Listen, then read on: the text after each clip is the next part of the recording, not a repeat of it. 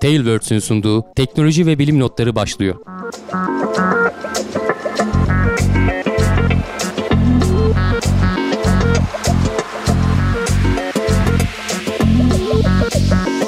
Teknoloji ve bilim notlarına hoş geldiniz. Ben Can Akbulut. Yanımda Hamdi Kellecioğlu ile beraber yine karşınızdayız. Hamdi abi gündem dop dolu. Bizden vermek istediğin haber varsa Yok.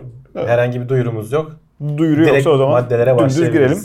Maddelere başlamak güzel. Plus abonesiyseniz daha güzel galiba. Evet, önceden izliyorlar evet. Onu da evet önceden izlemişlerdi Plus abonesi olanlar. Voyager 2'den haberimiz var. Güneşin koruyucu şemsiyesinin dışına çıkan ikinci uzay aracı olmuş. Evet çok taze bir haber. Ee, aslında hani tam karar vermek açısından şimdi, Çünkü ta güneşin Kasım'ın hududu belli değil. Güneş Belediyesi. hududu belli değil ama işte mesela Kasım'ın 5'inden beri aslında bunun görevin başında olan kişiler bunu takip ediyorlar. Gitgide o güneşten gelen partiküllerle işte kozmik ışınların e, oranları değişiyor. Aslında hani nasıl dünyanın bir manyetik alanı var güneşin gelen rüzgara karşı bizi Tabii. koruyorsa güneşin de bir manyetik alanı var ve işte bu e, partiküller var, güneş rüzgarları var. Ee, Samanyolu galaksisinden veya diğer galaksilerden işte geliyorsa bize ulaşan parçacıklardan bizi koruyorlar. Ee, ve çok tabi daha şeyi geniş, e, çapı geniş. Ee, yaklaşık 18 milyar kilometre falan öyle söyleyelim. Hani ışık hızıyla ulaşmaya Dile kolay da akıl 17-18 alması dakika falan sürüyor galiba. biraz Tam sıkıntı. yanlış hatırlamıyorsam. İşte Voyager Voyager 2'nin kaç sene sürdü? 1977 yılında fırlattığımız Voyager 1 daha önce geçmişti. 2012 yılıydı. Ee, bu sınırı geçtiğini artık kabul ediyoruz. Dediğim gibi sınır öyle çok net belirgin bir şey değil ama artık bir yerden sonra Zaten değişiyordur da güneşin. o oynamalar tamamen göre. yok oluyor. Evet güneşin hareketlerine göre falan da değişiyor. O patlamalarına falan göre. Voyager 2'nin de artık 2018 Aralık ayının başı itibariyle bu sınırı geçtiğini söyleyebiliriz. Ee, orada ben tweet atarken bir şey yanlış söylemiş aslında. Onu da düzeltmiş olalım. Güneş sisteminin dışına çıktı demek doğru bir tabir değil. Güneşin bu koruyucu şemsiyesinin dışına Yoksa çıktı güneşin çekim lazım. alanı var orada da yörüngeye Evet, oturabilir e, isterse. Hatta çok daha uzaklarda bu Oort bulutu denilen e, bir işte göktaşlarının falan bulunduğu bir bulutsu var. O çok çok daha uzaklarda. Yani oralara ulaşmasında daha 300 yıl falan var İşte Voyager'ın. bir de henüz gitmedi Yani diyecektim. hani güneş sisteminin dışına çıktı diyemeyiz. Onu geçmesine de bir 300 bin yıl falan diyorlar. Hı hı. Hani çok daha büyük güneş sisteminin sınırları. Biz güneşin bu koruyucu heliosphere deniyor veya heliopause deniyor tam o e, sınırın olduğu yer. Onun dışına çıkan Voyager 1'den sonra ikinci araç oldu. E, Çıktı da başımız göğe mi erdi? ya Tam o arada manasıyla. işte çeşitli ölçümler yapıyorsun. Neler öğreniyoruz? Ee, Voyager 1'de mesela bozulan enstrümanlardan Voyager 2'nin üzerinde bozulmayanlardan varmış. O sayede daha net karar verebildiler Hmm. zaten. Voyager 1'in çıkıp çıkmadığından emin olması mesela bir yıl sürmüştü.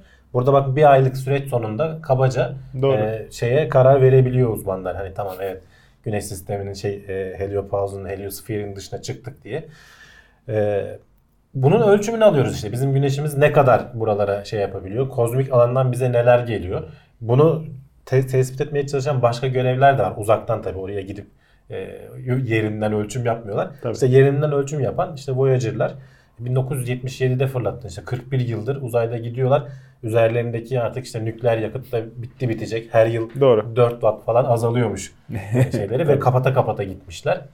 Ee, üzerindeki işte enstrümanları falan. En son işte dünyayla iletişim kuracak. Bir yerden sonra tamamen kesilecek. Bu noktada öyle bir mesafe ki bahsedilen e, bugün bile bir şeyler yapmaya kalksak yine Tabii. oraya varması bir 40 sene süreceği için Ya işte en hızlı Onların- e, şeylerle ki bunlar işte Jüpiter'in Satürn'ün yanından geçerken falan hızlanıyorlar. Ekrana onun görüntüleri girer. Ee, çok güzel animasyonları var. Nasıl manevralar yaptığına dair. O hızlanmaya rağmen e, yıllarca sürüyor. İşte bir bu seviyelere ulaşabilecek görevlerden biri de bu Plüton'un yakınından geçen e, şimdi ismini hatırlayamadım. E, bir görev hep sürekli konuşuyoruz. O da mesela buralardan geçecek. Tabii önce o bir Kuiper kuşağındaki daha yakın bir asteroid kuşağı var. Oradaki e, cisimleri inceleyecek. Önce Plüton'u inceledi. Yanından geçip gitti. E, oradaki göktaşlığını inceleyip ki hani o da çok daha uzak Plüton'a göre. tabii. E, sonrasında eğer hala işte ömrü yeterse bu belki Güneş sisteminin dışına çıktığını yıllar yıllar sonra onun da ölçümlerini almış olacağız. Yani dile kolay 1977'de düşünsene tasarladığın bir araç O yüzden çok kıymetli hala işte. uzay gibi bir ortamdaki Anca gidiyor ve ortama dayanabiliyor Tabii. yani. o kadar İnanılmaz bir şey. ekstrem dayanıma rağmen anca e, araştırma yapacağı sınıra varmış oldu. Evet. İlginç. Bir taraftan da uzay araçlarının tasarımına efendime söyleyeyim yörüngeye taşınmasına yönelik çalışmalar dolu dizgin devam ediyor. Farklı bir boyuta da gelecek herhalde uzay araçları artık o kadar da egzotik olmayacak. Hayatımızın daha yakınında yer bulmaya başlayacaklar diyoruz. Çok şık bir kaza haberi sıramızda. E, Falcon Kaza 9 değil de işte başarısızlık mı diyelim artık. Başarısızlık ama süslü bir başarısızlık. Geçen hafta daha söylemiştim galiba. Artık haber değeri yok Falcon Öyle. 9'un yeri tekrar yüzeye indirilmesi birinci aşamasının diye. Belki de Daha asparagas mı diyorsun? Yalandan gündem Evet. olmak için mi indiremediler roketi? Ya da- Yok canım yani be- belli ki şey oldu. Bu arada hani şansıma benim de normalde hani her Falcon görevini takip etmiyorum veya her Soyuz, görevini takip etmiyorum. Şansına mı yoksa artık İkisine mübarekliğinden mi? Saatleri izleyeyim dedim. İkisinde de canlı yayında sıkıntıyı gördüm yani artık. İşte yani. Mi ilgili bir şey var. Ee, hakikaten izlerken şimdi yere ineceği zaman görüyorsun böyle yavaş yavaş geliyor. Düzgün bir şekilde iniyor. Bir böyle gereksiz dönüyordu. O filmlerdeki hidrolik sistemin bozulduğunu söylüyorlar. Alet kendini kontrol edememiş ve hakikaten döne döne en sonunda son anda bir düzeltme manevrasıyla işte o roketler bütün gücüyle ateşlendi. Evet. Çok dönmeden indi. Tek haliyle denize e, kıyıya hemen çok öyle denizin derinliklerine değil kıyıya dik bir şekilde indi devrildi. Onun sebebi de şeymiş Can e, son ana kadar hiçbir sorun olmadığını anlayana kadar pedin üstüne gelmiyormuş. Çünkü o inerken patlattığı zaman o iniş pedine zarar veriyorsun. Doğru. Onun tamiratı falan bir sürü zaman alıyor. Tabii. Özellikle de karaya indirdiğin zaman e, orası kullanılamaz hale geliyor. Tabii. Bir, belki bir ay belki daha fazla. O yüzden o nokta o, olmaması için e, son ana kadar denizin üzerinde manevraları yapıyor ki zaten bu finlerin bozulduğunu çok önceden anlaşıldı aslında. O dönme hareketi ta bayağı yüksekteyken görülmeye başlamıştı. E, cihazın üzerindeki bilgisayar zaten otomatik olarak buna karar veriyor. E, bunu da aslında bir yandan denemiş oldular. Hani güvenlik sisteminin düzgün bir şekilde çalıştığını e, denemiş gibi bir şey oldular.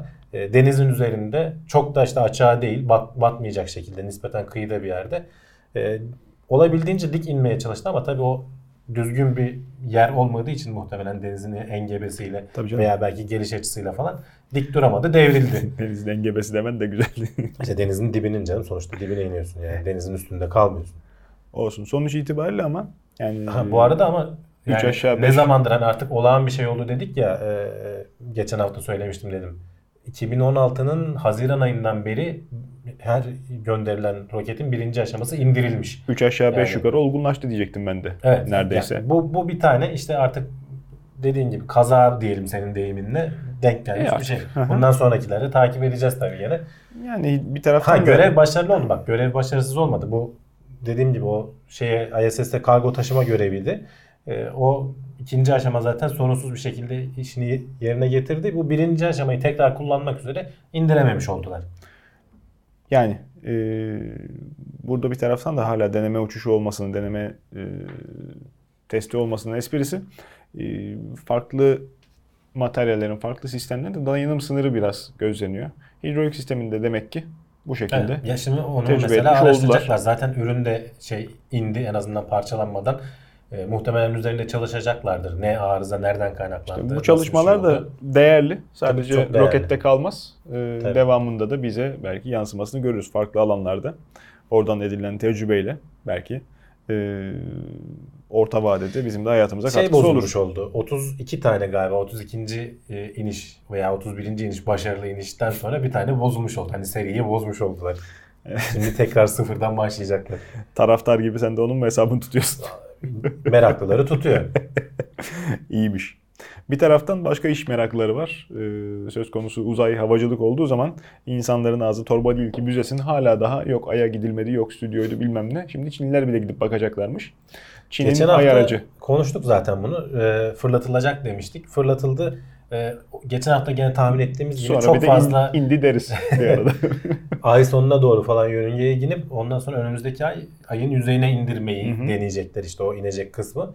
Ee, geçen hafta şey söylemiştik. Çok fazla görsel muhtemelen olmayacak. Çin bu konuda pek e, hevesli değil ama Tabii. işte böyle birkaç dakikalık e, gene hani devlet televizyonu falan vermemiş. İşte meraklıların çektiği görseller var. Biz de, de ekrana getiririz. Ha bir şey yok tabii ki. Sonuçta roket fırlatılıyor, gidiyor. Yani Şimdi bir de çok da öyle ilginç bir şey yok burada. bunları izlemek için NASA'nın sunumu başka. Yani olayın bütün detayı bir de nereye bakmasını bildiği zaman insan bir haz Tabii. alıyor yapılan yayından. Ya Ya şey yoksa roket ya. gidiyor işte. Şimdi evet roketin Nesini gitmesinde bir şey yok. Bir yerden sonra NASA'da SpaceX'te mesela animasyonlara geçiyorlar. Tabii tabii. Çinliler de biraz animasyon falan yapmışlar ama hani daha ayrıntılı yapabilirler. İnsanlar hani bu dünya çapında bunu merak aslında reklam işte kendine Tabii. reklamını yapma fırsatı. Ama işte istiyorsan daha reklam. tam işte Amerikalılar gibi veya Avrupalılar gibi değerlendirmiyorlar. Ruslar da biraz öyle. Hı hı. Onlar da bu işin ticari kısmına fazla takılmıyorlar. Daha çok konuşacağız. O yüzden hani bu haberi kısaca geçiyorum. Başarıyla fırlatıldığını söyleyeyim. Yani şimdi bu noktada Daha ben- inecek, testler hı, yapılacak, tabii. görüntüler gelecek falan. belki muhtemelen. inemeyecek. Ha belki de inemeyecek evet. Belki de çakılacak. O Sen kadar da izliyorsan belki de değil o kadar şanslı değiller. Denk gelirsen yine. Canlı yayın belki de o yüzden vermiyordur. Çinliler birileri izler bozar bizim. Sen Xiaomi kullanıyordun değil diye. mi? Bileklik oradan alıyorlar. Hamdi uyanık yapmayın yayın diye. Ee, bu işler, bu e, yapılan yayınlar bir taraftan gösteri ama eğer sen çok da e, malına güvenmiyorsan, rak- rakiplerinin seninle arasındaki mesafenin çok açık olduğuna emin değilsen böyle bir şey aynı zamanda teknoloji casusluğu demek. Çinlilerin yıllarca fuarlarda yaptıkları şey gidip hemen buldukları bütün detayların Hmm. sen şeklinde şeyine bakarken çekip. mobilya olsun bi- bilgisayarda pek yapamazlar belki ama hani genel soğutma sistemini sen daha fuar tamamlanmadan öbür tarafta adam üretim bandını hazırlamış oluyor senin patentli tasarımını. O yüzden e, bu konuda çok en tecrübeli kendileri oldukları için herhalde dünyanın geri kalanından da böyle bir Ya performans işte bekliyorlar. yapacakları şey canım roketi uzaktan göstermek. Hani buradan kimse bakıp da bir şey Roketi çalamaz uzaktan yani. göstermek başka da işte detaylı animasyon şunu şu kadar koyduk Ya şöyle yaptık falan. animasyonlar zaten detayı ona göre ayarlanıyor sen merak etme. E işte. Belki de o yüzden hevesli değillerdir diyorum ben. Bence şeyden dolayıdır. Yani başarısız olursa bir sıkıntı olursa başımıza hani iş gelmesin. Ee, hani başarının üstünü örtme teknolojisi Doğu toplumlarında biraz daha Doğru söylüyorsun. gelişkindir. Doğru Mesela. SpaceX nasıl roket indirilmez diye video yapıp bir de onu yayınlayabiliyor adamlar. Tabii. Çünkü indirmişler yıl- aylarca başarılı hale geldiklerinden emin oldukları için başarısızlıklarını da gösterebiliyor. Bak biz bunları yanlış yaptık ama bunlardan da öğrendik diye. Bu da bir yaklaşım. Öteki tarafta bir yaklaşım. Başarısızlıkları gizleyip kendi içinde olayı çözme. Öyle. Farklı farklı üsluplar daha çok çoğalsınlar, daha farklı oyuncular girsin ki rekabetten biz de daha iyi istifade edelim. Hatta mümkünse biz de içinde olalım. Evet. Sıradaki haberimiz yine bir uzay aracından gelen haber. Bize Insight, e, NASA'nın e, aracı kolunu açmış. Bize bir fotoğraflar, bir şeyler Evet, göndermiş. o robotik kol önümüzdeki günlerde açılacak demiştik bir, birkaç hafta önce. Belki de geçen hafta dedik şimdi tam hatırlamıyorum. Ee, Tam bayağı konutta net güzel görüntüler şey yapmış. Kendi etrafını şey incelemeye başladı zaten. Üzerindeki araçları nereye indireceğine karar verecekler ama bu aylar alacak bir süreç. Ee, ama hani gelen görüntülerden bayağı hakikaten dümdüz bir yere hatta etrafındaki işte kayalara göre de bayağı az kaya olan bir yere indirmeyi başarmışlar gibi görünüyor. Tertemiz bir şey. Resimler de bayağı kaliteli. Ee, önümüzdeki günlerde hani böyle sürekli şeyini takip edebileceğiz. Bir başka haber daha vardı. Görünen uzaylı yok mu? Yok daha henüz yok. Bayağı bildiğin çöl gibi görünüyor. Ee, bir haber daha vardı. Onu buraya almadım. Merak edenler girip baksınlar. Ee, NASA'nın sitesinde var. Aletin sismograf daha üzerindeyken e, rüzgardan dolayı sarsıntısını hissedebiliyor. Onu bir ses haline çevirmişler. İşte Mars rüzgarının e, sesini yaptık şeklinde. Yani çok ilgi çekici bir şey değil aslında. Normal rüzgar gibi. E, Bilim adamının da Zaten şakası pek bir şeye benzemiyor biraz üzerinde manipüle edilmiş bir şey. Yok şaka değil. ilgi çekmek için bak işte böyle şeyler yapıyorlar. Diyorum ya. Alet çok hassas olduğu için hani geçmişteki araçların üzerinde de belki o akselerometreler falan vardı ama ölçemiyordu. İşte bu en ufak bir titreşimi almak için gönderdikleri bunu yere indirecekler. Daha inmeden şimdiden çalışıp çalışmadığını belki de kalibrasyonlarını falan yapıyorlar. En son indikten sonra da tabii bir daha herhalde her şey tekrar kalibre edilecektir. Sıradaki haberimiz de Osiris Rex mi diyelim, REX mi diyelim tam nasıl? Osiris Rex nasıl kolay okunuyorsa öyle Daha söyle. mutlu olurlar. İstersen uzun Ee, halini söyle. Origin Spectral Interpretation Resource Identification Security Regolith Explorer'ın kısaltılmışı biliyorsun. Ha. Amerikalılar sever böyle şeyleri. Evet evet. evet. Anlamlı kısaltmalar yapmayı. Yani bir şeye benzesin diye. İsim bulma konusunda pek yaratıcı değiller diyebiliriz bir başka deyişle. Ee, su bulmuş. Su bulgusuna rastlamış. Daha geçen hafta konuştuk Bennu'ya e, geldi diye. İşte yüzey, yüzeyine neydi 9 kilometre falan yaklaşmıştı. E, işte daha Kocaman yörüngesine girmedi ama ölçümlerine uzaktan başladı. Daha ilk ölçümlerde yüzeyde e, suyla etkileşime girmiş işte kil veya işte toprak parçacıkları falan bulunduğu haberi yayınlandı NASA'dan. E, bu asteroid görevlerinin neden önemli olduğunu geçen hafta da söylemiştik. Gene hatırlatalım. Güneş sisteminin ilk zamanlarıyla ilgili bize bilgi veriyor. Bu Bennu'nun üzerinde e, bir zamanlar yani bu Bennu'da değil ama bir zamanlar daha büyük bir parçanın e, dan kopmuş olduğu düşünülüyor Hı hı. bu as- göktaşının. E, bir şekilde sıvı suyla etkileşime giren işte şeyler var. E, küçük toprak parçacıkları falan olduğu tahmin ediliyor. Tabii ki bütün ayrıntılı testler dünyaya işte 2023 yılında parça getirildiği zaman daha ayrıntılı yapılacak. Tabii. Ee, önümüzdeki günlerde e, yörüngeye girip e, ölçümlerini çok çok daha yakından yapacak. Bu arada hani bu görev e, şimdiye kadar e, yörüngesine girilen en küçük cismin yörüngesine girilen bir araçtan bahsediyoruz. Öyle. En yakını da olacak tabii. Çok küçük olduğu için 1,5 kilometrelik falan bir yörünge yani. Çok yüzeye yakın. Ölçümleri falan bayağı ayrıntılı olacak. Fotoğrafları falan ayrıntılı olacak. Onlar da zaman geldikçe biz paylaşırız. Şimdiden işte suyla etkileşime girmiş e, toprak parçaları falan daha uzaktayken bile üzerindeki ölçümlerden alınmış. Gerçekten ilginç. Verimli görevlerden biri olacak Öyle öyle. Öyle yani. gibi görünüyor. Bugüne kadar hep belki hayal kırıklığına uğradı insanlar. Ee, böyle çalışmalarda yıllarca e, hüsran hüsran hüsran su bulunamadı orada da bulunamadı Yani işte da yok. şeyler de bulunabilir. Can. Sadece su değil. İşte belki işte hayatın yapı taşları olan temel Tabii işte canım. amino asitler falan belki e, çok basit e, başka moleküller falan. Bunların işte dediğim gibi dünyada hayatın nasıl başladığına dair de belki İpucu. aydınlatacak bir şeyler Tabii. çıkabilir. Bilmiyoruz yani neler Evet. çıkacak. Bir taraftan da önümüzün aydınlatılmasına hala da bir hayli ihtiyacımız var. Hayatın başlamasından ziyade başlangıcının e, tam araştırılmasından ziyade içinde bulunduğumuz dönemde de tıbbın e, gerçekten o kadar kısa sürede o kadar çok mesafe kat etmesi e, insanı şaşırtıyor. E, bir araştırma kapsamında maymunlara domuz kalbi takılmış ve onlar uzun süre yaşamayı sürdürmüşler. Evet yaklaşık 195 gün e, hatta belki daha da yaşayacaklar ama hani e, kontrollü Araştırma olarak hayatı bitince. sonlandırmışlar. Evet aya- araştırmanın sonuna geldikleri için. Zavallı Yani maymun. domuz kalbi başka bir hayvanın kalbini babunlara takmışlar. E, ve hani geçmişte de benzer denemeler olmuş ama e, işte bu kalbin farklı canlılar sonuçta farklı şekilde büyüyorlar. Domuzlar daha büyük babunlara göre. Hani ortalama 100 tabii. kiloya falan ulaşıyor. Babunların ortalaması 40 kilo civarıymış. E, kalp hızlı büyüyor. E, onun kontrol edilemiyor büyümesi ve işte 40-45 gün civarında ölüyormuş babunlar. E, şimdi işte burada pek aslında hani çok işe yarayacak bir araştırma mı bilemiyorum. Hani tartışmalı. Çünkü belki işte başka türlü e, kalp, işte yapay kalpler vesaireler falan da başka koldan ilerliyor. Şimdi kalp yetmezliği sorunu olanlar veya işte tamamen hani kalbini e, değiştirilmesi gereken hastaların kolay kolay kalp bulamadığını biliyoruz. Tabii. E, çünkü hani organ bağışı ayrı bir sorun. Bir de işte uyuşması vesaire falan Hmm. der- dertleri var. E, şimdi burada işte bambaşka bir hayvandan başka bir hayvana yani bütün bağışıklıkla ilgili sorunları çözebilmişler anlaşılan bu kadar uzun zaman Tabii. yaşatabildiklerine göre. Bu bir. Büyümeyle ilgili sorunları çözebilmişler. Dediğim gibi farklı dokular farklı seviyelerde büyüyorlar. Bu iki. Bir de işte şeyi söylüyor araştırmacılar. e, domuz kalbi insan kalbine göre çok daha hassasmış. Nakil esnasında falan çok daha sıkıntı çıkarabiliyormuş.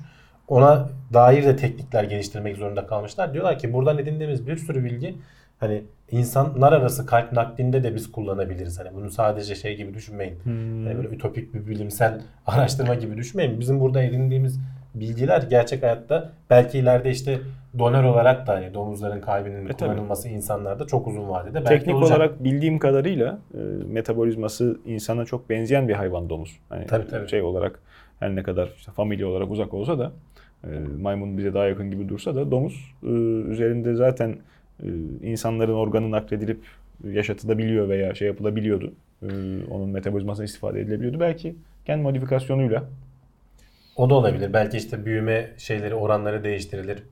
Çözülmesi gereken tabii pek çok sorun var. Mesela insanlara naklettiğin zaman e, bazı virüsler iki tarafta da çalışabiliyor. İnsanlara mesela o domuzda bulunan virüsün insanlara bulaşmamasını da sağlamak tabii canım. lazım. Tabii.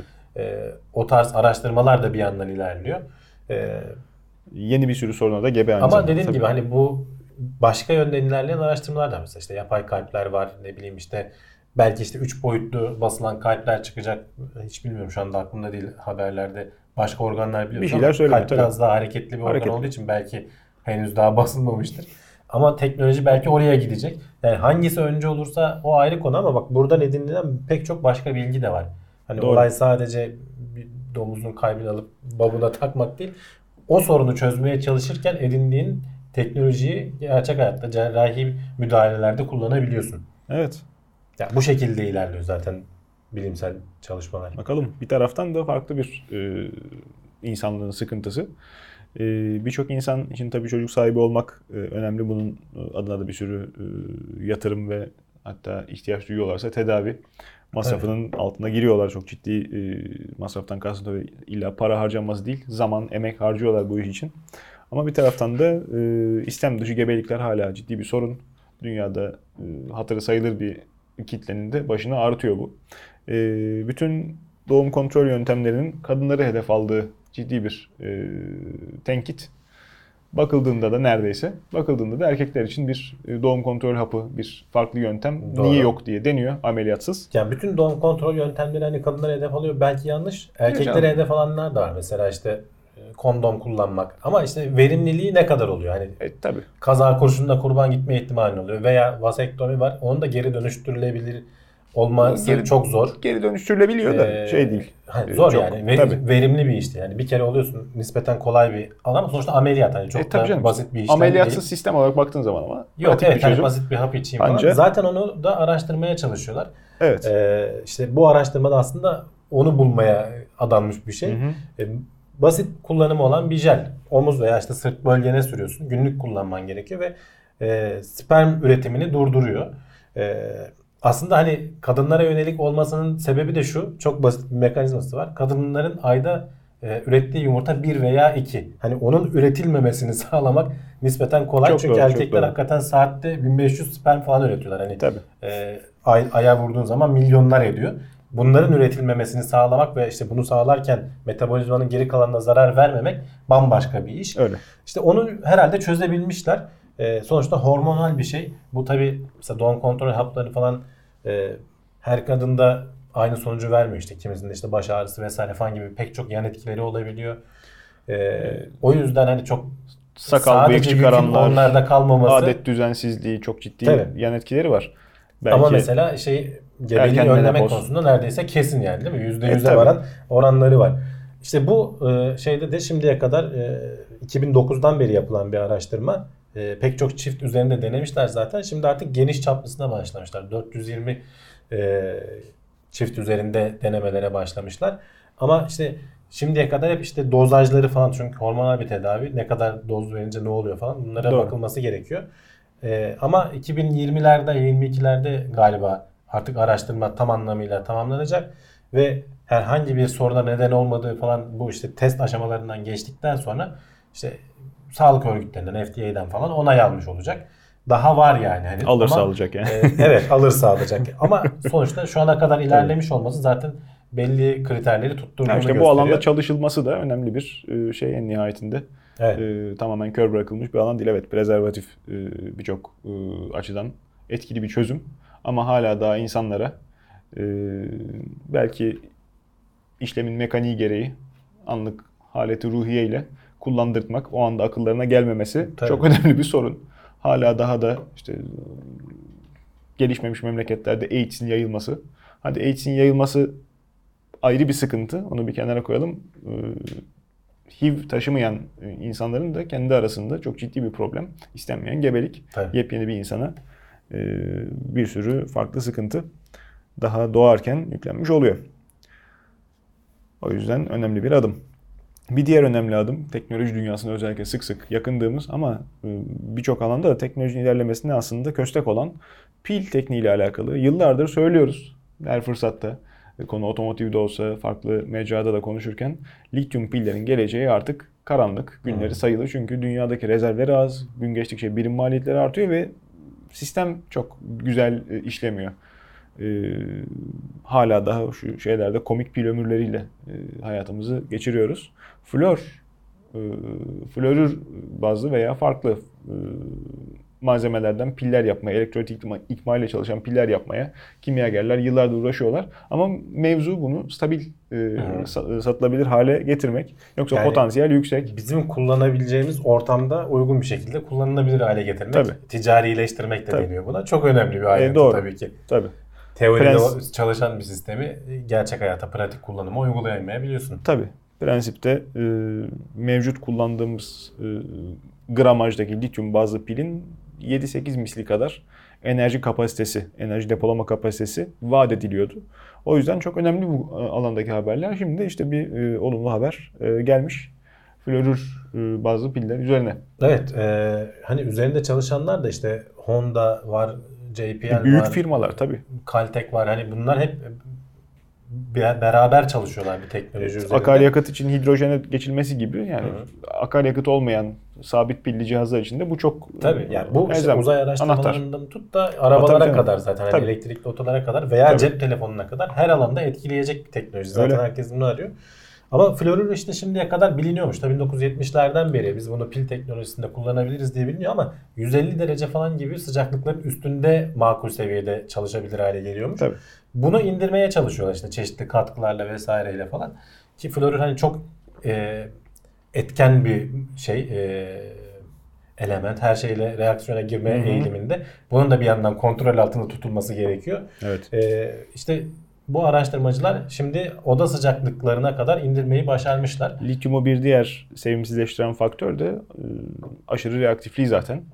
E, olur da pilin üzerindeki koruyucu zırh kaplama yırtılır. Oksijenle bir şekilde temas etmesi sağlanırsa bütün İşte florürün avantajı o. Oksit olana kadar Oksijenle yanıyor. e, şey yapmıyor. E, lityumdaki riskleri içermiyor. Tabii.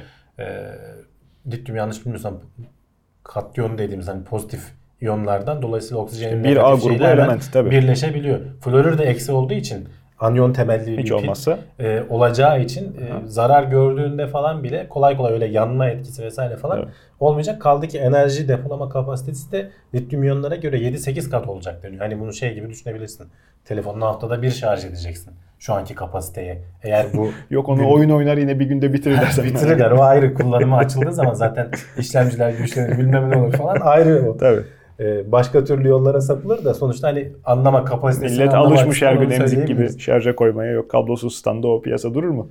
Bu önümüzdeki yıllarda sanki hani bu işi çözecekler gibi görünüyor. Ee, Evet. Çünkü oda sıcaklıklarına indirebilmek. Tabii oda, oda sıcaklığı da yetmiyor. Sonuçta hani biz e, şu an kullandığımız piller biraz hani sıfır dereceleri hatta biraz altından 40 derece, 50 derece, 60 dereceye kadar bir aralıkta çok ideal olmasa da çalışıyorlar en azından. Bizim işimizi görüyorlar. Lityum pillerin de bir diğer kusuru özellikle yüksek amper çekilen kullanımlarda ısındıklarında e, kimyevi özelliklerini büyük ölçüde kaybetmeleri, hasar görmeleri. E, yani fosfor pil, fosfor diyorum, florür pillerinde büyük ihtimalle e, önümüzdeki dönemde bu sorunun da aşılması Hı hı. anlamına geliyor. Sıcaklığın yüksek e, değerlere ulaştığında reaksiyonun e, sekteye uğramaması çok önemli bir artı. Başka açıdan. Evet, e, yerli basında inşallah bunu diş macunundan pil yaptılar veya Dişlere iyi gelen pil. ha gibi görmeyiz. Bu arada bak bir haberi atladın sen ona geri dönelim. Ee, Hem. geçtiğimiz haftalarda söylemiştik Waymo sürücüsüz Evet. araç hizmetini Uber'e rakip olacak hizmetini duyuracak diye Doğru. Waymo One ismiyle duyurdular. Ee, ve artık hani gazetecilerin kullanımına da açtılar. Pek çok video var ekrana falan da girer. Meraklılar gelsin kullansın Evet. diyorlar. Biz gidip kullanamadık meraklı olmamıza rağmen. Olmamıza rağmen çünkü binlerce kilometre ötede olduğu için. Ee, ya zaten olmuyor. e, hani bu servisi hemen herkese açmadılar. Daha önce Tabii. kendileri işte test ettikleri kullanıcıların öncelik verecekler herhalde yine onlardan bir kısmına. Eskiden para almıyorlardı hani test kullanıcısı oldukları için. Şimdi aylık bir para ödemek zorunda kalacaklar. Tabii. Bakalım nasıl sonuç olacak onu da bilemiyoruz ama hani e, kullanan e, ben birkaç tane köşe yazısı okudum gazetecilerden. E, fena görünmüyor diyorlar. Hani bayağı şeyler var deniyor. Hani mesela sola dönüş anında nispeten hani sağa dönüşüne göre daha zordur ya beklemen gerekir trafiğin bitmesini falan. Tabii. Orada biraz fazla beklediğini falan söyleyenler olmuş. Ee, bayağı bir yolun hani güvenli olmasını bekledikten sonra hani normal bir kullanıcı daha şey atak davranıp geçerdi. Ona rağmen biraz daha işte bekledi falan şeklinde yorumlar var. evet. Ama genel olarak hani bir yerden bir yere giderken e, sadece yerini belirtiyorsun ve işte oturduktan sonra sür tuşu var orada da ekranda. Şeyi Benim falan da anlamak istiyorlar tabii bir yandan. önereceğim bir başka fikir. Çok özür dilerim. Araya girdim. Ee, acaba bu arabaların penceresi olmalı mı? Yolu Hı. sürücü İz- görme şey ona görmeli mi? Yolcu görmeli mi? Penceresiz olmamalı yani. Yettiği kadarını O- o görsün kadar ya. da- Çünkü kendi araba kullanmadığı dönemde arabada seyahat ederken bile arıza çıkartan bir sürü Hı. insan var. Zaten Eli şu anda zıplayan. bir tane şoför de koymuşlar hani kullanmıyor. Sadece sorularınızı cevaplamak yani işte muavin gibi durumda Tabii. aslında. Ee, sürücü koltuğunda oturuyor ama hani sen işte nasıl gidiyor, ne yapıyor, nerelere dikkat ediyor falan dediğin zaman sana cevaplar veriyor. Bir, ama bir yandan da sürücü koltuğunun arkasına falan bayağı ekranlar koymuşlar. Ee, aletin yolu nasıl algıladığı, işte hataları, arızaları neler olduğunu falan görebildiği veya yoldaki işte değişik olayları görebildiğini o ekrana yansıtıyorlar. Sen e, anlık olarak da takip edebiliyorsun hani e, bilgisayar nasıl Hamdi algılıyor, abi, ne yapıyor, ne ediyor. Bu zaten kaçınılmaz. Bunun yapılması mesele değil, mevzu değil ama bunun yapılması ispat edildikten sonra bunun hayatımıza girmesi az evvelki pil mevzunda olduğu gibi bambaşka bir şey. Ticarileştirilmesi bunun bambaşka bir Hı hı. e, film. Bundan sonra onu izleyeceğiz. Bakalım nasıl modeller önerecekler. Bu e, Bir satılan yandan sen hep söylüyorsun hukuki altyapısının falan da oturtulması Tabii. gerekiyor. Tamam yani işte Felaket senaryosu kurmaya gerek yok. Hiç kazanın olmadığı evrende bile ben bu arabaya sahip olmak için kaç ne kadar bedel ödemem lazım? Ben bir araba istiyorum. Ulaşım sorunumu çözmek istiyorum daha doğrusu. Ulaşım sorunumu çözmek için bana e, yüz binlerce dolar kitlemesinler. Yok kendi kendine giden bilmem ne sensörü, yok yolu şöyle okuyor, Hı. yok uydudan bağlantılı. Değil işte. E, yok bu zaten şey hizmeti sa- sana hizmet olarak sürü şey, Tabii. taşıma hizmeti veriyor. Yani taksi gibi bir şey aslında. Amerikalılar bunu çok yapıyorlar. Ee, sonradan Amerika'da iş yapan Japonlar da aynı üslubu benimsediler.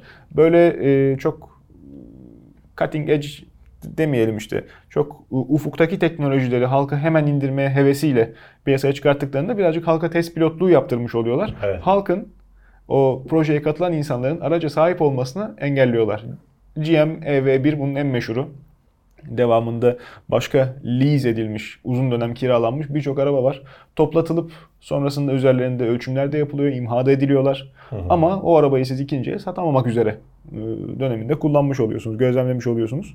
E, bu da birazcık anladığım kadarıyla böyle mahsus düşünülmüş. Hem sahip olma bedeli hala bunlara çok yüksek. Hem bakımı idamesi risk alınmayacak. Sen bugün bağıra bağıra söyle insanlara bu arabanın gösterge tablosuna şey koy, e, uyarı ışığı koy, her tarafına siren yerleştir. Adam yine emniyet kemerini de takmıyor. Hı. Göğsümü sıkıştırıyor diyor. Bakımını da 10 bin kilometrede gitmesi gereken bakımı sündürüyor. 17 bin kilometrede götürüyor.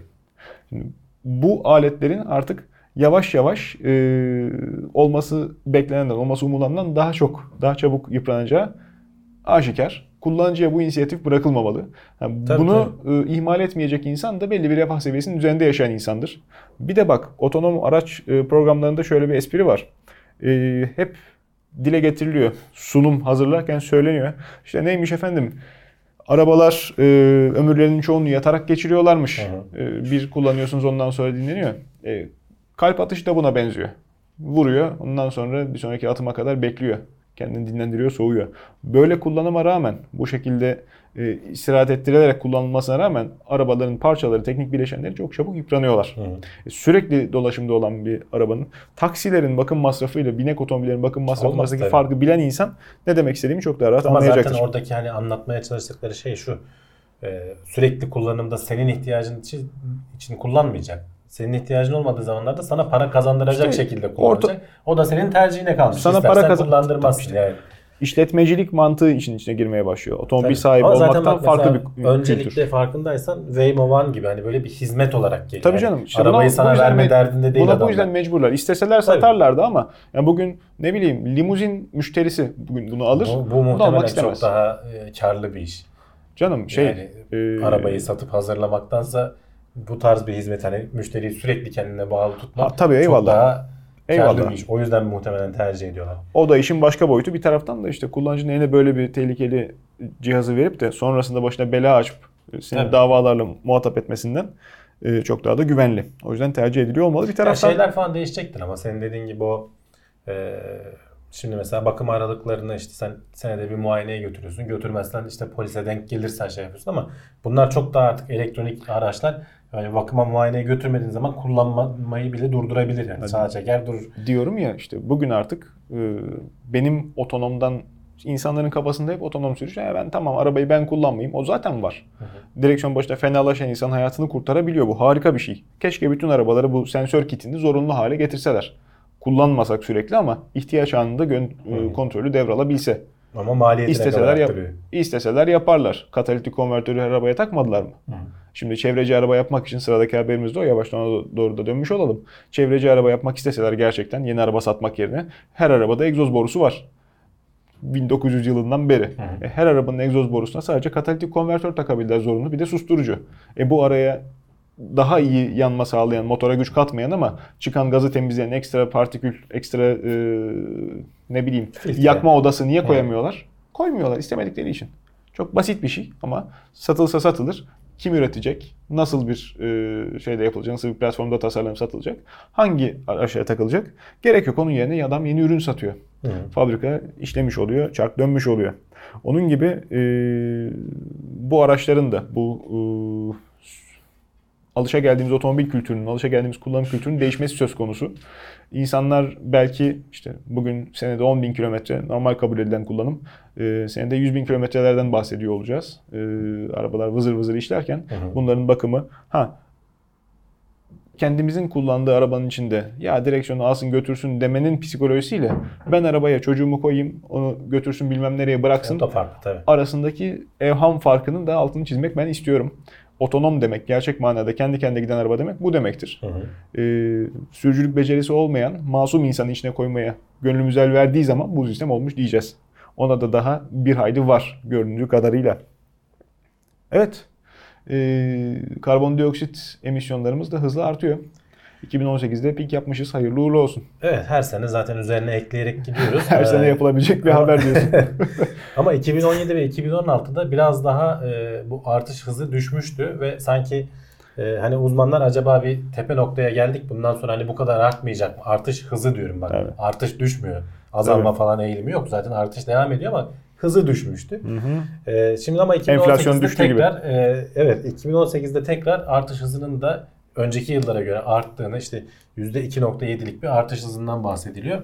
Bu e, biraz ekonomiyle de alakalı. Hani ekonomi sıkıntı yaşandığı zaman, e, üretim falan durduğu zaman aslında bu karbon salınımı da dünyanın özellikle Çin ve işte Hindistan falan gibi taraflarında azalmaya başlıyor. Bu dünyayı etkiliyor. Tabii. E, ama ekonomi biraz iyi rayında gitmeye başladığı zaman hemen karbon İşte. salınımı tekrar artmaya başlıyor. Az önceki haberde de altını çizmeye çalıştım ben. Belki biraz ince çizmiştim. Kalınlaştırayım. Hı hı.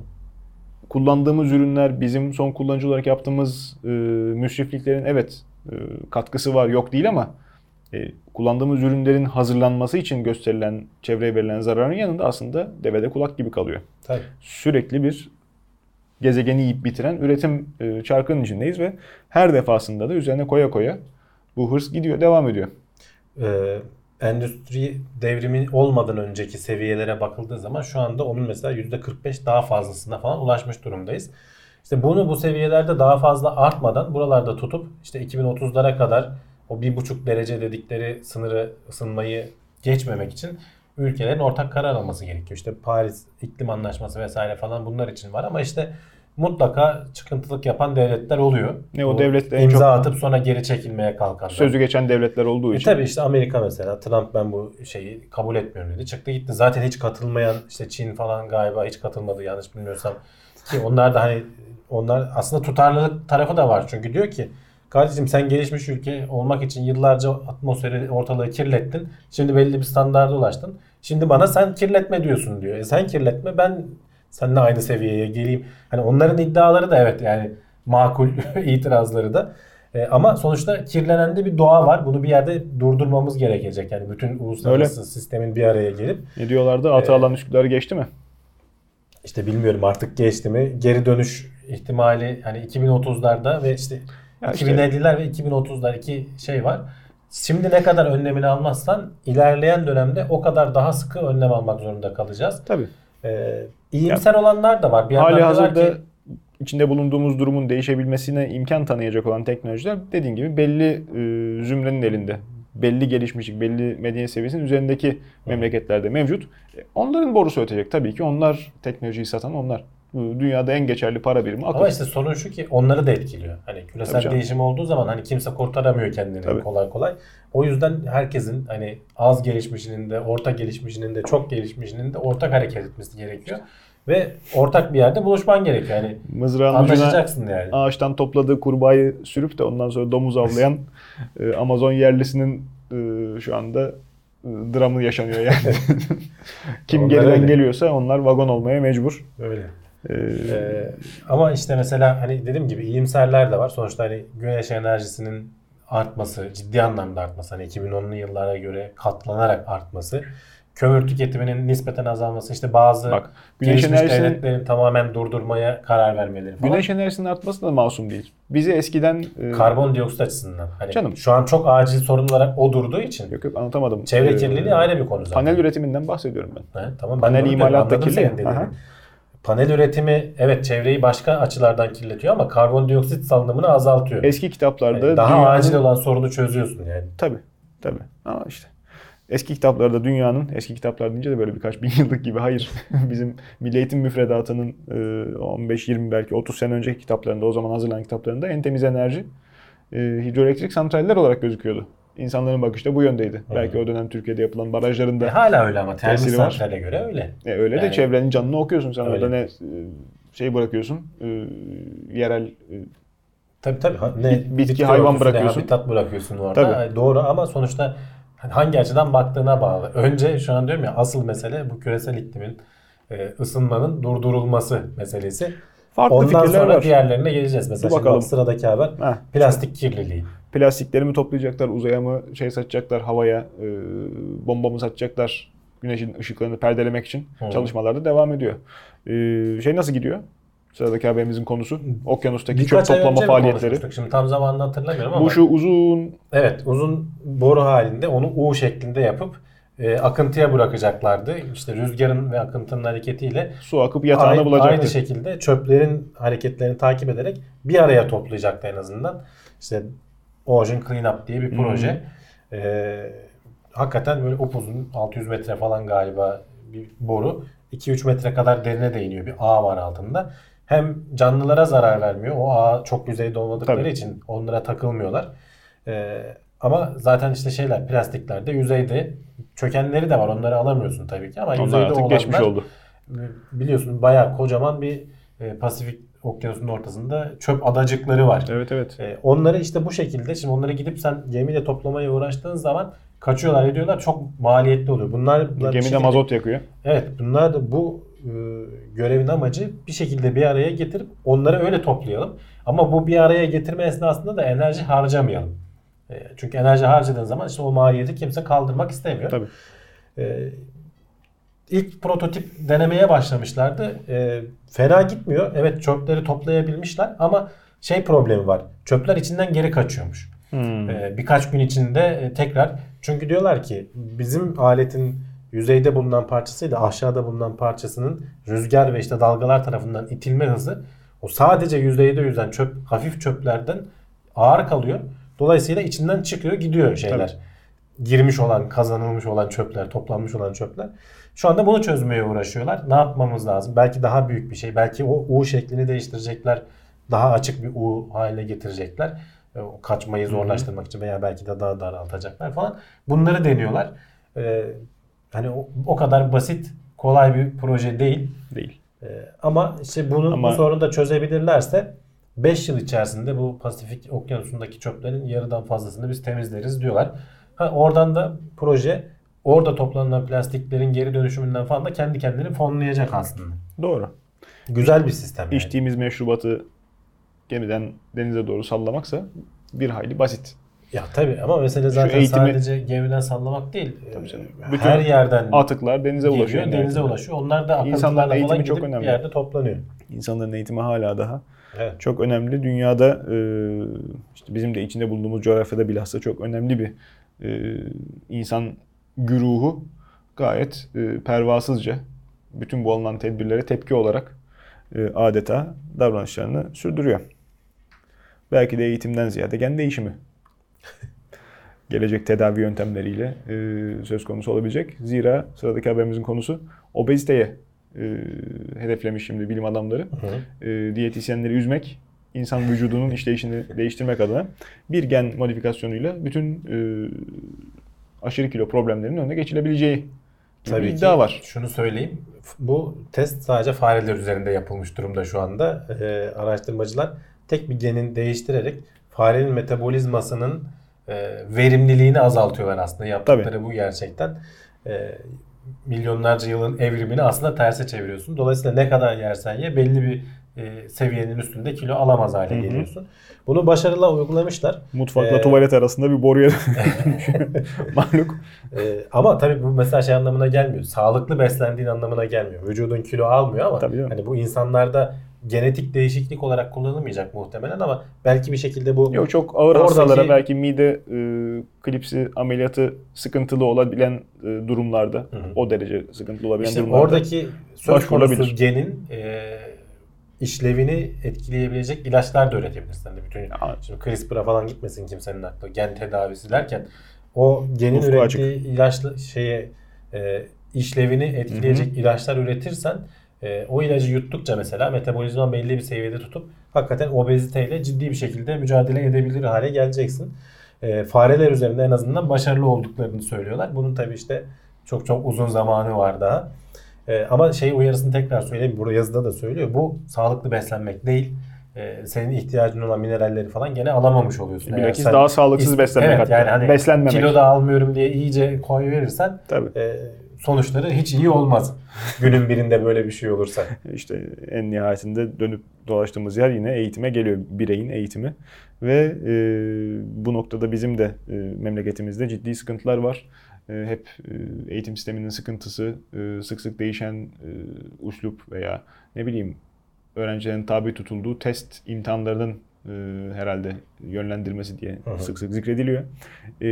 Test teknikleri yıllarca öğretiliyor. Yani sorulan sorunun gerçek doğru cevabı yerine o doğru cevabı sunulan seçeneklerden hangisini bir şekilde sezip işaretlerim diye odaklanıyor öğrenciler. Herhalde de içgüdü bu noktada ağır basıyor bazı durumlarda. Hani hiçbir şey bilmeyip de amiyane tabirle sallamak bazı durumlarda da o içgüdünün yönlendirmesiyle isabet ettiriyor ama sanırım öyle değilmiş. Bilimsel açıklama mı yapılmış buna? Ee, Daniel Kah- Kahneman var. Ee, Nobel ödüllü ekonomist diyelim. O hep zaten böyle insan davranışları falan üzerine çalışan birisi. Bir yerde bir konuşma yaparken hani şey söylemiş. Filmlerde de, kitaplarda da veya işte hani popüler kültürde de içgüdünüze güvenin e, telkini yapılır hep ama e, belli şartlar olmadığı zaman içgüdüye güvenmek tamamen sallamak yani. Sallamasından öteye giden bir şey değil. İstatistiksel olarak da bu böyle zaten. Hani yapılan araştırmalar da hakikaten bunu doğruluyor. Mesela e, bir örnek vermiş diyor ki işte çok erken yaşta okumaya başlayan bir öğrenci düşünün diyor. Bu öğrencinin diyor not ortalaması sizce kaçtır diyor üniversitedeyken. 4 üzerinden mesela insanlar ortalamalarını söyledikleri zaman 3.70 gibi bir ortalama çıkıyor. Ama diyor ki adam 1.8 almış çocuk. Heh, şey değil. e, bu e, insanların hani genel e, ortak düşünce veya insanların genel içgüdüsü okumayı erken öğrenen birinin okulda da başarılı olacağı veya işte üniversitede de başarılı olacağı düşünmek yönündedir diyor. Ama bu bilimsel olarak hiçbir şey ifade etmeyen. Çünkü hani sen okumayı öğrendikten Belki çizgi sonra- roman okuyacak ondan Heh, sonra. belki 20 sene sonraki performansını gösterebilecek bir şey değil. Ama bu insanların çoğu için e, içgüdüsel olarak böyle bir sonuca varmaya yöneliyor insanlar. Tabii canım. E, belli şartlar Reklam- oluşmadan diyor bu şey olamaz diyor. Mesela Reklamın mantığı algı yönetimi işte insanların. Evet. Zaten, zaten, bunun bu ilmi var. Kahneman'ın bütün çalışmaları da bunun üzerine. E, üç şart söylemiş. O üç şarttan bir tanesi bir kere diyor ortamın diyor kontrollü olması lazım diyor. Verdiği örnek de mesela satranç ustaları diyor. Hep diyor belli ha- hamleleri yapmak. Zaten taşların oynayabileceği şeyler belli.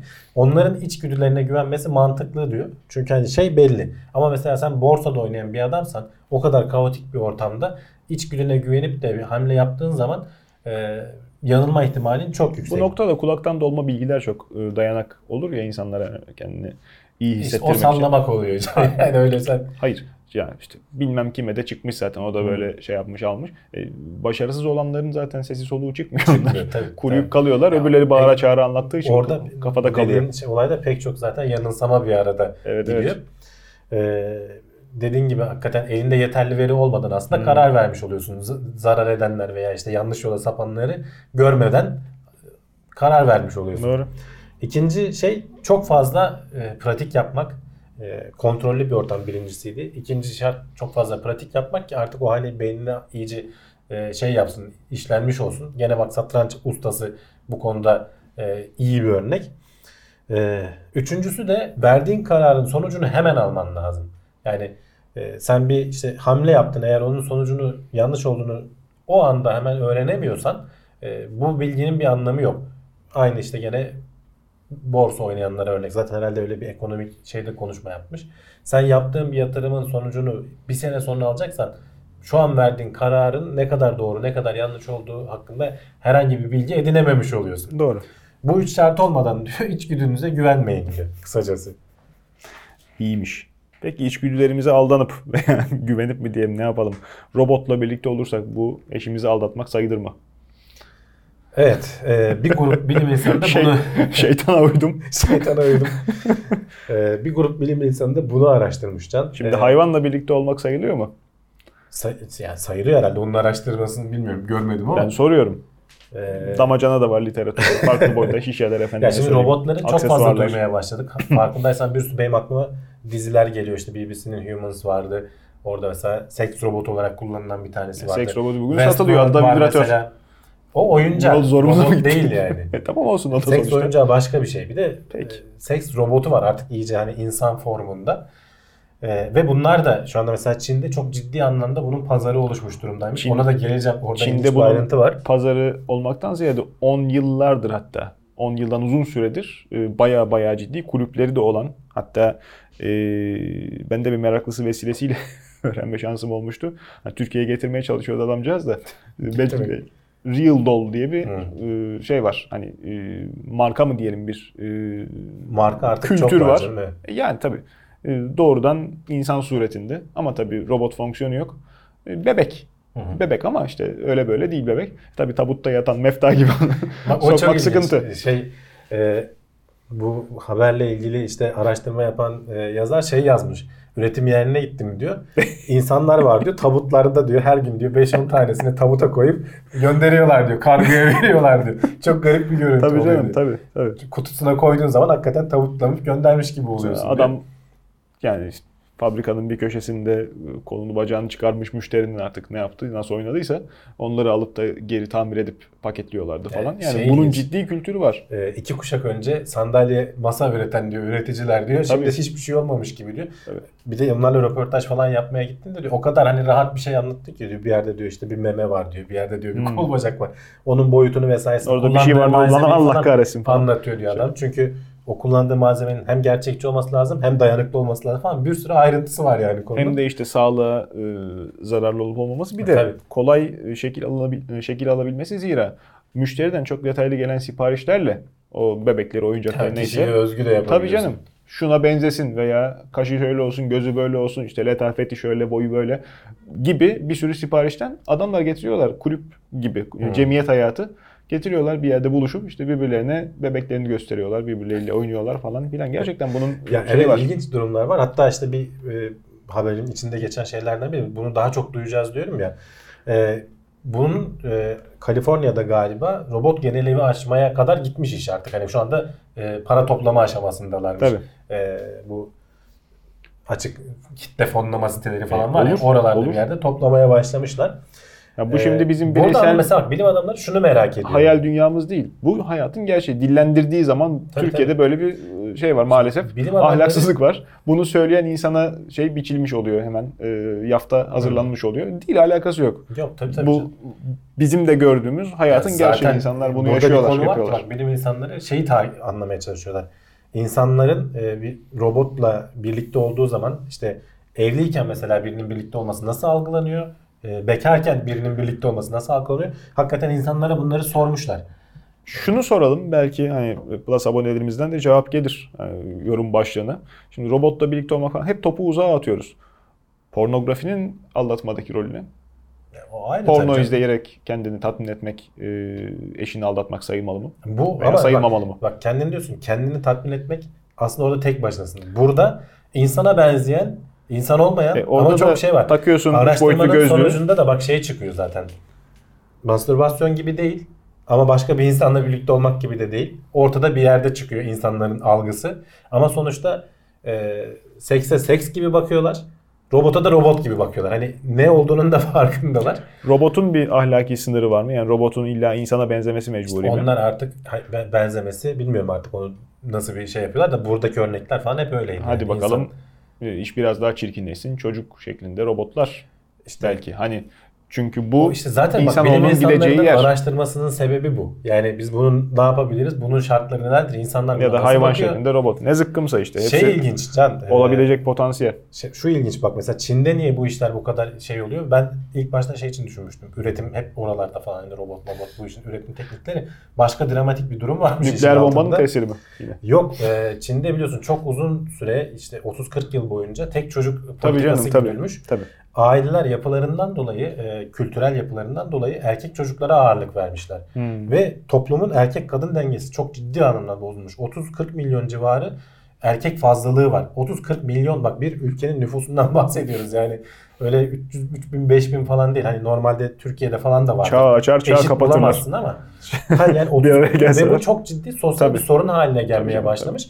Dolayısıyla insanlar orada bunu bir ihtiyaç olarak da görüp Doğru. e, buraya yatırım yapıyorlar. Zaten hani sen dedin ya seks oyuncağı falan onları zaten aşmışlar.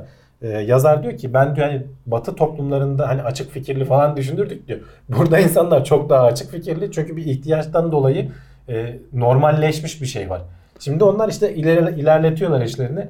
Robot sektörüne giriyorlar. Teknolojinin de gelişmesiyle işte belki konuşması bilmem nesi. İleride tabii hani filmlerde şimdi gördüğümüz şeyler hep e, gerçek hayatın içine girmiş olacak. Tabii canım. Belki konuşan seninle falan şey yapan Zaten- robotlar. eş arayışı burada bir noktadan sonra da e, işin içine giriyor. Olmalı yani. İnsanlar e, partner aradıklarında herhalde e, içgüdüsel bir takım e, dürtülerinin tatmininden öte oturup da işte bir şey paylaşabilecekleri, bir şeyleri e, fikir seyahati edebilecekleri bir yoldaş da arıyorlar. E, Zaten dersen bireysel asistan gibi ama işte ekrana bağlı olmayan, sureti de olan e, robotların, eşlik eden eskort robotların çoğalması herhalde biraz da böyle olacak. Yani bu adamlar tamam 30-40 milyon fazla da o 30-40 milyonun hepsi e, 19 yaşında komando Çinli değil. Bunlar yaşlayacak, yaşını başına O aldığı şöyle, zaman tabii belki şu an Okan Bayülgen gibi şu şey an hani yaparlar. bu hayata bakışını değiştirirler. çoğunluğu 19-28 yaş arasıymış öyle söyleyeyim. İşte yani. yani. Hani biraz geçmişten gelen tabii şeyle. Mesela Çin o şeyi değiştirdi. İki çocuğa artık izin veriyorlar ama Evet. 2-3 kuşak o arada yandı yani. Hani şimdi Aa, tabii. şey olanlar. Hem de ne yanmak. Ve genelde de daha fakir kesimde zaten hani zengin kesim nispeten kendine hani eş bulması kolaylaşıyor. Şey dramları yaşanıyormuş. Diğer ülkelerden mesela işte Vietnam'dan mesela e, gelin alma. Hmm. Orada da mesela dolandırmalar bilmem neler falan hani bayağı iş karışık. Ee, sosyal olarak yani o Çin'in tek çocuk deneyi hakikaten garip sonuçlarla sonuçlanmış. Burada ilginç olan şu araştırmaya dönecek olursak ilginç olan noktalardan biri araştırmaya katılan bilim kurgu e, meraklılarının e, yaklaşımları çok daha şey olağan yaklaşıyorlar. Çünkü herhalde yıllardır bu konuyu okuya okuya kafalarında mı artık Tabii canım bunlar normal olarak algılamaya başlamışlar. Bunlar tabu. Yani insanlar hala daha e, bu tip şeyleri duyduklarında ilk verdikleri reaksiyon sıra dışılık. Şaşkınlığın sebebi o. Yoksa kime ne kim ne yapmış? Hani bizim bunları tartışmıyor olmamız lazım. Toplum içerisinde kapımızı kapattığımız zaman hanenin e, sınırlarının bir nevi zırh olması. içerisinde yaşananlar eğer dışarıya şikayet sesi taşmıyorsa tamamen kişinin Yani kendisi şey bağlayacağı problemi var. hayal dünyasıdır. Şimdi Bize ne? sosyal problemlerden bahsediyoruz. Bu Çin'de mesela insan e, ticareti çok ciddi boyutlara varmış. Çok hani bir de kontrol edilmeyen nispeten Doğru. kapalı bir toplum olduğu Doğru. için e, şeylerini boyutlarını da çok fazla bilemiyoruz ama hani dünyanın en çok e, çünkü talep çok büyük olunca Tabii. oraya boşluğu dolduracak birileri oluyor kötü Ee, niyetli. Tabii eskiden para yoktu artık Bu para da var. onların önüne de geçebilir deniyor. Mesela Hmm. bu tarz teknolojiler aslında bir yandan Ya o biraz hikaye o var. yine devam eder. belki azalır bilmiyorum yani. Belki o devam Sonuçta eder. sen Şey değişir. kanunen yaptırımını da uygularsan bir fırsat penceresi açarsan insanlara öteki tarafı kapatıp bir yeri açmazsan başına bela olur. isyan çıkar yani. Şimdi teknik olarak bunun e, kapatıp açmak diye değil, kural koymak diye değil, insanların kendisini tercih edebileceği bir hale sokmak marifettir. Sen insanların istemesini sağlarsan iş biter. Yani. Yani robot gerçekten insandan daha mutlu edecekse Çinliyi o zaman gider robota. Valla tasarımı senin elinde olduğuna göre eğer Benim gerçeğe elimde değil çok şükür. Çinliler şanslı. Tasarım benim elimde olsaydı. gerçeğe yaklaştırabilirsen tercih edilir herhalde gibi geliyor bana bilmiyorum. Bilmiyorum, bilmiyorum. Belki de gerçekten uzaklaşırsa işte dediğim gibi insanların şu anda çok çetin kanuni e, kurallarla e, kon- ahlaki de dayanakları olan çok ciddi e, çerçeveleri var. O çerçeve dahilinde uçuyorlar, kaçıyorlar işte. Tırnak içerisinde sapıklık, sapkınlık tabir edilen şeyler bile belli sınırda kalıyor. E, tutup da sen şimdi bunların esnetileceği imkanı sanal veya işte robotik e, sistemle adama sağlarsan bu sefer hani gerçeğini de arar mı acaba? Heveslenir mi? Motive olup ulan İşte bu böyleyse evet, bunların yoksa araştırılması lazım zaten. çok geniş bir ufuk, çok geniş bir şey. Yani Evet. şu anki bakış açımızda sen bunu yapıp da e, bunu yaparsak işte tecavüzler şu kadar zarar bilmem dersen bu affedersin ama Bilemezsin, e, ancak evet. pazarlama e, palavrası an Şey, itibariyle. e, şu- şöyle bir ilginç durum da var. Hani biz gerçeğe ne kadar benzerse falan diyoruz ama mesela teknoloji yeterince gelişmeden gerçeğe benzetmeye çalıştığın zaman hatırlarsan belki konuşmuştuk.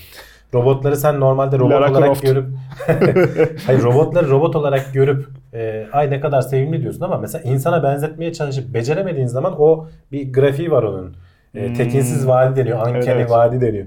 Böyle güzel yükseliyor sonra bir anda düşüyor. Ulan buna bu, bu garip Bismillahirrahmanirrahim falan. Tabii, tabii. Aletin böyle davranışları falan bir garip oluyor. O insanı rahatsız ediyor. O vadiye de düşmeden doğruluğu şeyi yakalaman lazım. Teknoloji henüz o kadar gelişmedi yani. O vadiye hızla gidiyoruz şu anda. Evet, evet ilginç. Gerçekten ilginç. Sıradaki haberimiz daha ilginç. Ee, bugün tartışılmamış ama biz bugün bunları tartışıyorken belki 200 sene sonra da çıkıp bize böyle bakacaklar. Bakacaklar evet. ne konuşuyorlarmış bu adamlar diye. Canım bugün de Ee, tartıştığımız bir sürü konuyu hakikaten önümüzdeki 200 sene sonra dönüp işte aa bak cep telefonlarına laf ediyorlarmış o Belki zaman. belki de bir 200 sene sonrası olursa tabii. Olursa evet. e, eğer kendimizi yok etmeden. Dördüncü Dünya Savaşı'ndan sonra Evet. diyorsun. 1800'lü yılların Kalırsak. sonuna doğru e, bu 1850 Viktoryan dönem deniyor ya işte 1840'lardan İşte bu matbaanın 1900'lere icadı kadar. değil de böyle bir Yok işte böyle inmesi. bir endüstri devriminin geldiği, bilimsel araştırmanın yavaş yavaş böyle Tabii. ilerlemeye başladı. Şehirleşmenin özellikle batı toplumlarında artmaya başladı. Dönemden Daha çok da yapay aydınlatmanın Tabii yaygınlaşması. işte elektrik falan da Hı hı. var yavaş yavaş. Ee, kitap okumanın körlüğe neden olacağını hatta işte gazetelerde falan şey paylaşılıyormuş. Ee, 1900'lü yılların falan ortalarına Allah'ın cahili tabii 10 sayfa kitap okuyunca ömrümde ilk defa. Ee, hayır 1900'lü yıllarda Gözüm falan şey bu neymiş diye. Bütün İngiltere'nin körler ülkesinden falan oluşabileceği eğer böyle giderse Tabii. e, falan iddia ediliyormuş. Çünkü göz doktorluğu falan da artık işte düşün yeni yeni emekleme aşamalarında, başlangıç aşamalarında e, tedaviler falan da var işte. İlk defa belki işte mercek falan kullanımı Hmm. işte doğru düzgün Kafaya odunla şey vurma ölçümü. dönemi. Onlar da hakikaten arttıkça öyle. e, şeyleri anlayabiliyorlar tabii. Hani görme bozukluklarını falan anlayabiliyorlar. İşte belki kitap okumaya bir de dediğin gibi aydınlatma falan çok iyi değil. Her yerde elektrik yok. Sen mumun başında kitap okumaya uğraşıyorsun Kandil falan. tabii. Okuma yazma falan oranları arttıkça ve şehirleşmeye de bağlı olarak hatırlarsan geçen şeylerde konuşmuştuk. Açık ortamda e, olanların kapalı ortamda olanlara göre gözleri daha sağlıklı oluyor. E, güneş ışığının falan doğrudan gözün büyümesiyle falan ilgisi de var. Tabii. E, eğitim işte mesela düzenli eğitime bu devirlerde geçilmeye Amerika'nın başlamış. özellikle batı yakasında e, okumuşluk seviyesini çok doğrudan arttıran etmen e, elektrik hattının yaygınlaşması olmuş. Hı.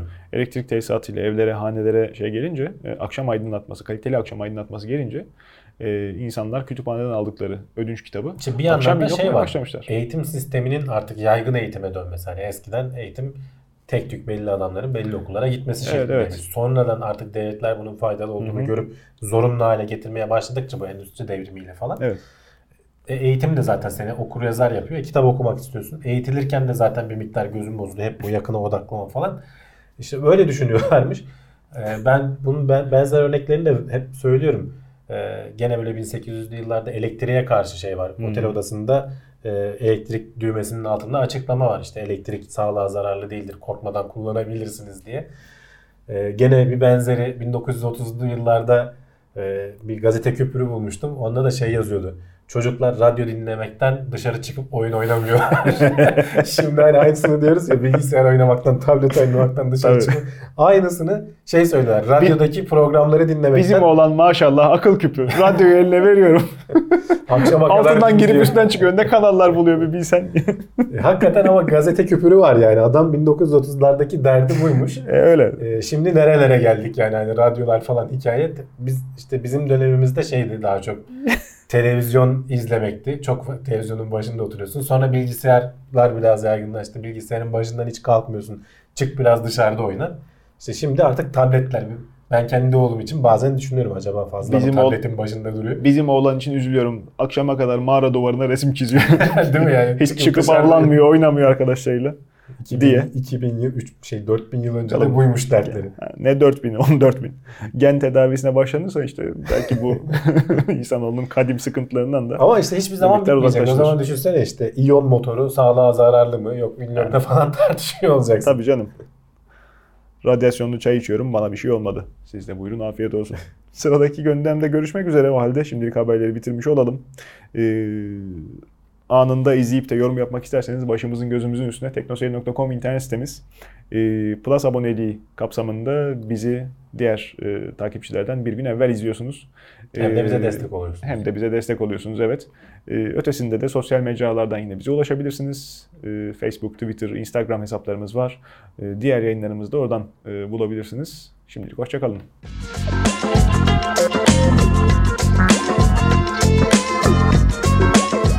Tailwords teknoloji ve bilim notlarını sundu.